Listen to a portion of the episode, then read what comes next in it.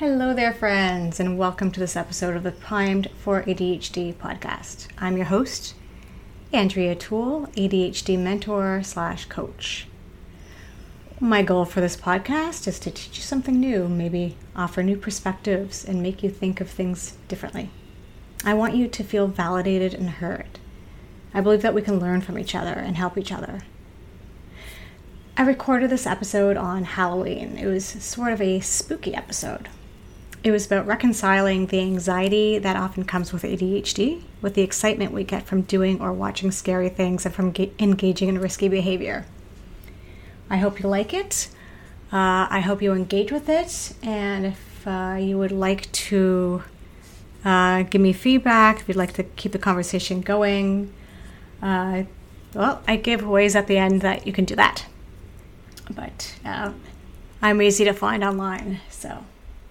I hope you enjoy the show and thank you for listening.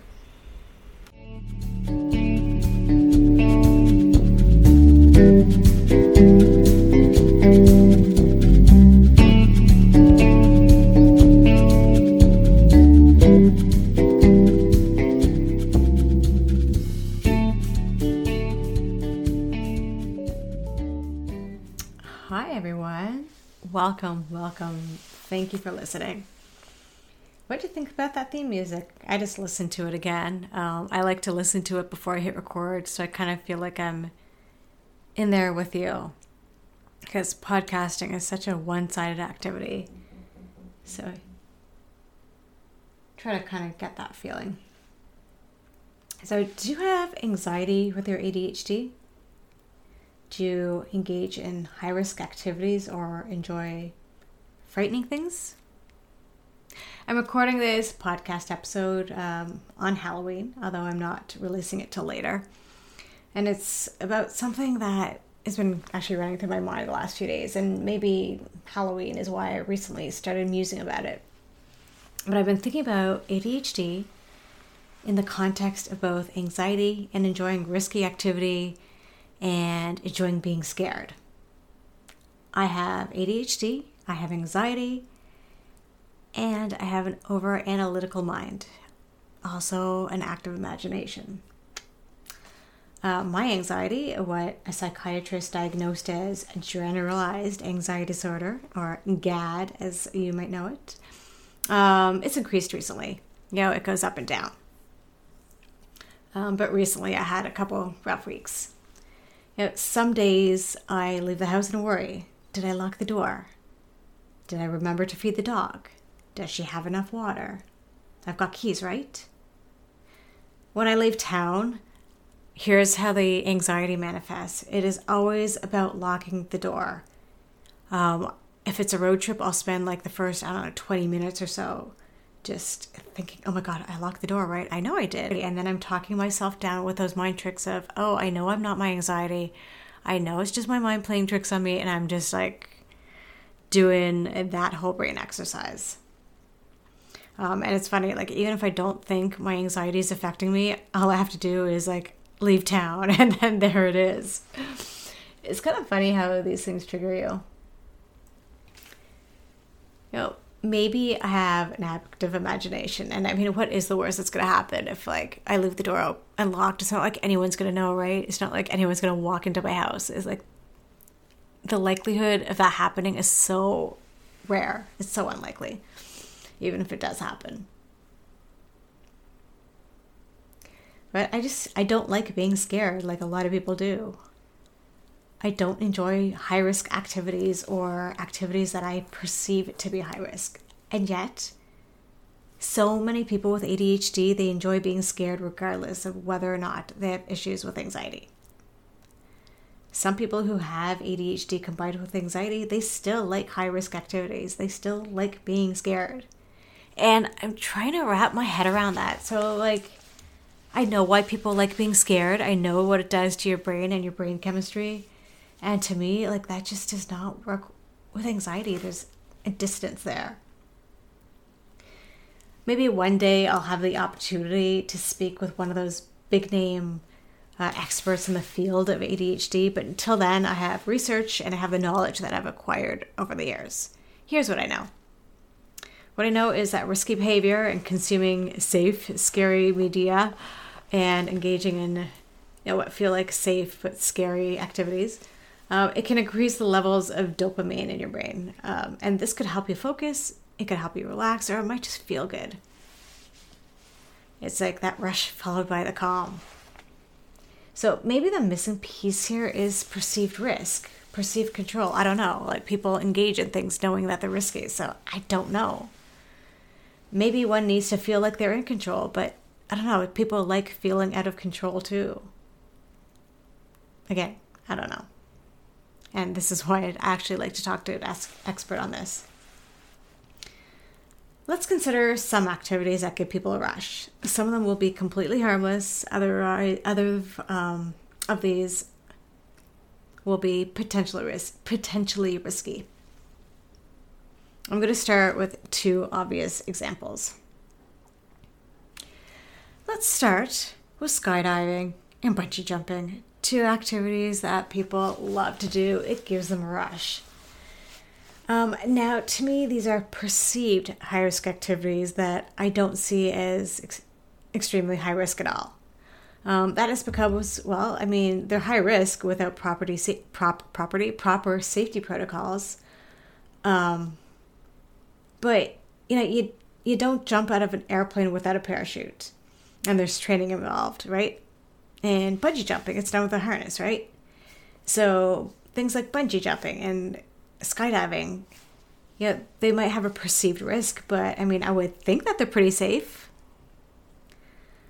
Um, and I think that they appeal to some ADHDers uh, because of the risk and fear involved. So I follow one of the writers slash entrepreneurs I follow um, and whose content I've consumed is Peter Shankman, and he's talked about how he skydives uh, right before he needs to focus, and he'll go for a skydive, and then like as soon as he touches down, he'll open his laptop and start to work. And like he'll do that before he needs to write. He'll do that before he needs to focus. Now I have no idea whether or not he experiences anxiety issues. I don't recall if that was in his book Faster Than Normal. Faster Than Normal. Um, enunciate. or you know, if I've read it in his tweets. Um, but it's, it's an example of risky behavior that people with ADHD are attracted to. But like I can't imagine someone with someone with anxiety doing that, but maybe they do. So another common, more common example of risky behavior that people with ADHD um, engage in is more every day. It's speeding while driving. A lot of people with ADHD love driving. I do not. I am a nervous driver. And I'm not a, not a good driver. And, you know, maybe if I was less nervous, I'd be better. Maybe with practice, I'd get better and less, be less nervous. There's that whole thing. Uh, my mind catastrophizes. I imagine being hit or hitting others a few years ago, I learned how to drive stick shift, and that did help. I mean, I've had my license for, I realized recently, 30 years or something like that. Crazy. Um, and, yeah, at the beginning, I loved driving, and then I just didn't. I realized I wasn't good at it. I lived in a city with public transit, didn't need it too much. So, yeah, a few years ago, learned to drive stick shift, and it helped. And I do think that everybody with ADHD should learn to drive stick it requires more concentration than driving automatic because you're multitasking more and you have to remember like when and how to shift. Um, you know, se- shift into second gear when going around a corner, shift into first when coming to a stop. That extra concentration, it is exhausting and it's helpful. I think it trains your brain. And so I learned to drive stick and still I broke the car, I burned the clutch and I broke the flywheel and being me, I was not so eager to try again. And while I did want more practice so that I get better, I did not push for it. And then a couple of weeks ago, I drove for the first time in about two years. And I drove into a ditch. I did. Um, I was in the country driving to my trailer. Um, it was over lunchtime. I was just going to go over there and finish working there and then close it up for the season.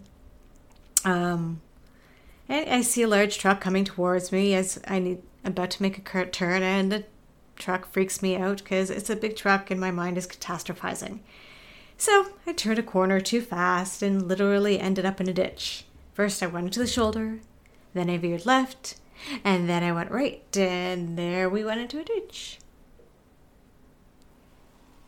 And, you know, the ditch didn't scare me as much as driving with cars around me. It didn't occur to me till later that if it, I'd been driving any other car, the car would have been totaled. But I was in the Jeep. And my first thought was, well, at least I'm driving the Jeep. Because I've been in the passenger seat on many off roading adventures, and they involve going up steep rocks and going sideways, and you feel like you're going to roll over, and you're in all sorts of positions. And it's kind of fun. Uh, I, so I knew that the Jeep was going to be okay. Um, and my second thought was, well, I hope the dog's okay because she was in the back and she's also gone on off, off-roading adventures and she was just fine. And my third thought was, I'm going to be late logging back into work or like later than I said I would.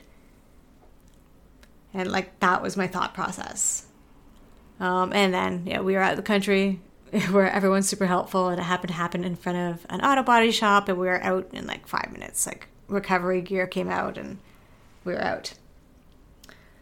Um, yeah, like I don't enjoy driving. To me, it's a high risk activity, but I know with practice I would get better and it'd get it would become lower risk. And yeah, so, but you know that's me. But so many people with ADHD love the rush of driving, especially speeding, and some are attracted to race car driving. It's the dopamine rush.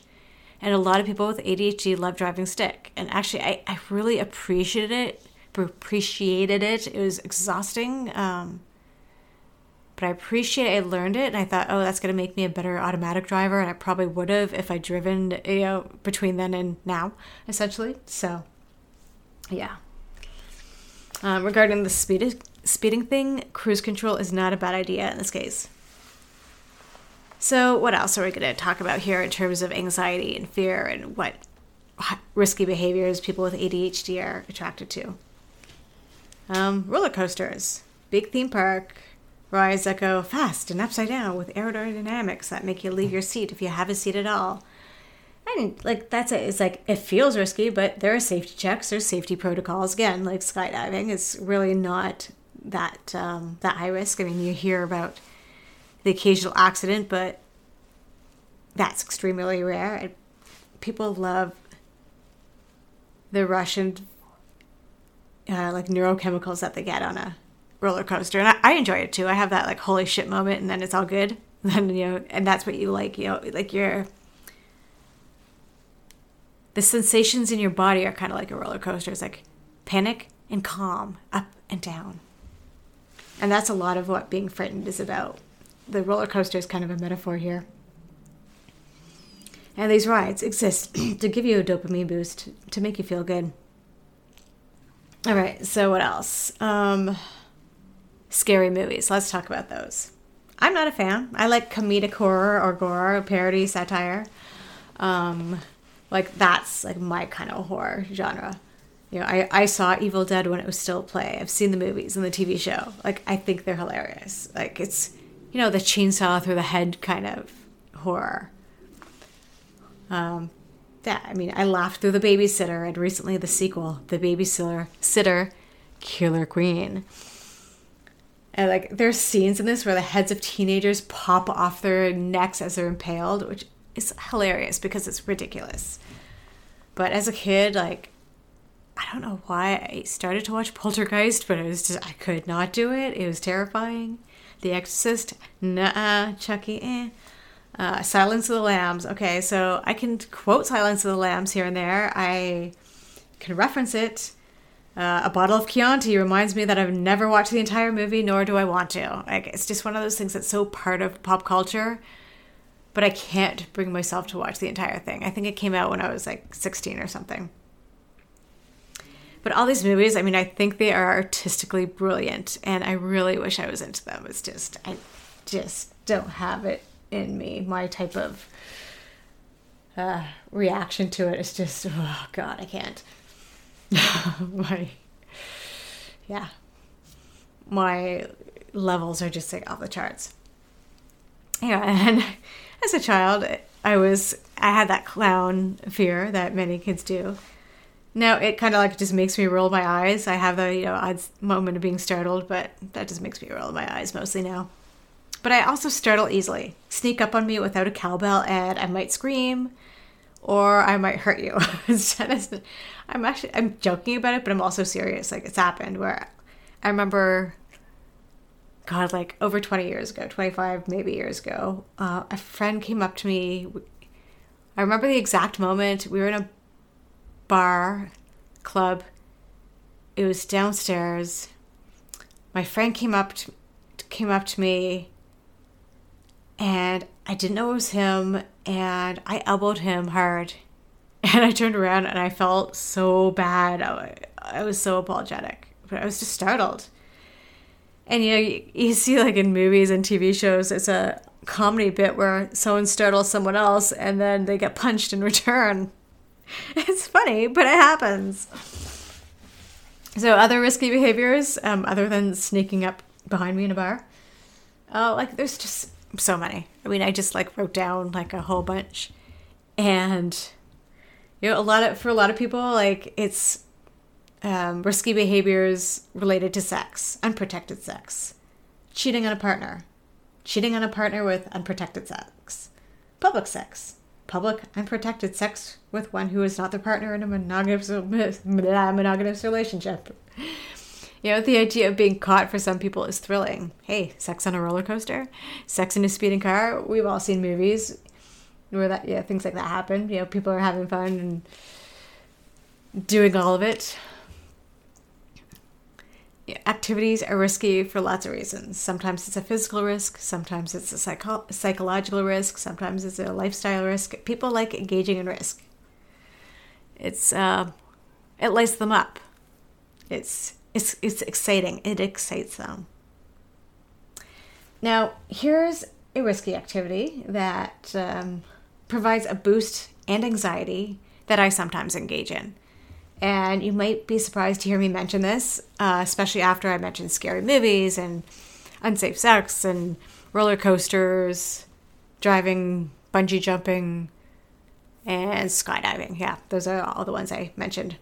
But so here, this is one that is less physical risk, but it's still specific. And that is procrastination.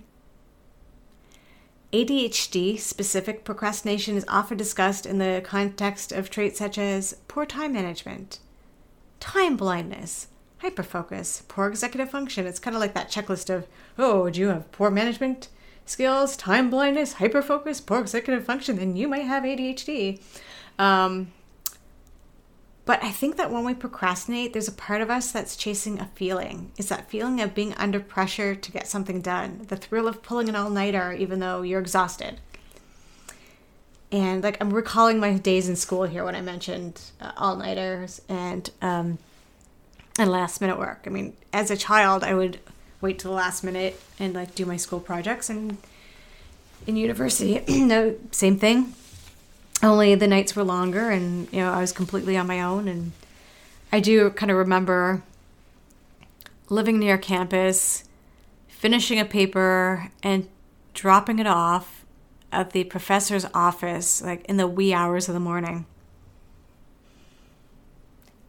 And i think there's like a certain rush that we get from doing that. And maybe there's also that little bit of oh look at me like look at how i'm working like i don't know it had to explain exactly it's like how people feel like they're being productive when they're busy but it's not always productive work you know like the, or there's that certain um thrill that they get from like working super hard because they're working hard, not because of what they're doing. I don't know if I'm explaining that right. This is again, this is what happens when I go off notes here. When I stop looking at my notes, but um, yeah, I mean, as an adult with a full time job, I sometimes find it hard to start my time bound um, work early enough to finish on time or even early. But the motivation, the pressure to get it done, That's the fear of being fired if I don't deliver on time. It's the fear of being reprimanded. Yeah, this is the anxiety that is both friend and enemy. I do not like imposter syndrome or fear of failure at all. At all. But both are motivating.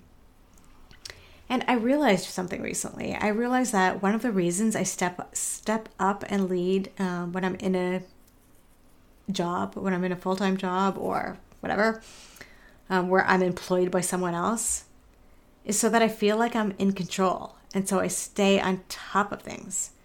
You know, I need to step up and lead um, for control. I need it for my anxiety, uh, which imposter syndrome is need uh, is part of, and I need it for my ADHD. By stepping up and leading and taking control, um, it just it makes me feel like I have it together. Um, and it, I think it kind of distracts my mind from that fear too. Taking initiative makes me focus, it makes me work, it keeps me engaged. Uh, stepping up leads me to remind myself and my colleagues that I'm capable. And that's really important. Like, I think so often our fears and our anxieties make us think we're failures. They tell us all sorts of stories, but when you step up, you take the initiative. Um, I think it's a reminder that you are capable and that you are in control of it and that you can conquer it. And that's, I mean, that's really the feeling that I chase. Like, because there's so many times I'm in that dark place that I just have to do what I can to keep myself out of it. And as an entrepreneur, like I'm not good at sticking to my own deadlines. See, for example, my inconsistent podcast releases. You know, I'd like to do these weekly, but I'm not. There's no fire under me, and when it's my own project, other things take over. In a full-time job, the fear is is the fire. The fire is the fear. The fear under you, the fire under you, um, is fear. In school, the equivalent was the failing grade in my own work, well, like I don't have, there's not as much writing on it, I guess. I mean, there's some entrepreneurs who, for them, it is the fear of failure. It's, you know, they quit their part, their full time job or whatever, and they're like, okay, like this is all I got. This is my motivator. Um, yeah, that just didn't work for me, but it works for a lot of people. Your mileage may vary, as they say. Uh, for my own work, I need to find motivation elsewhere, whether it's helping people and helping people is a giant motivator. It's one of the reasons I'm talking to you now. Whether it's money, um, I don't know, those are my so called whys, those are my inspiration. Uh, and, and I think that waiting until the last minute while we're under pressure and stress, that gives us the dopamine boost we need to focus.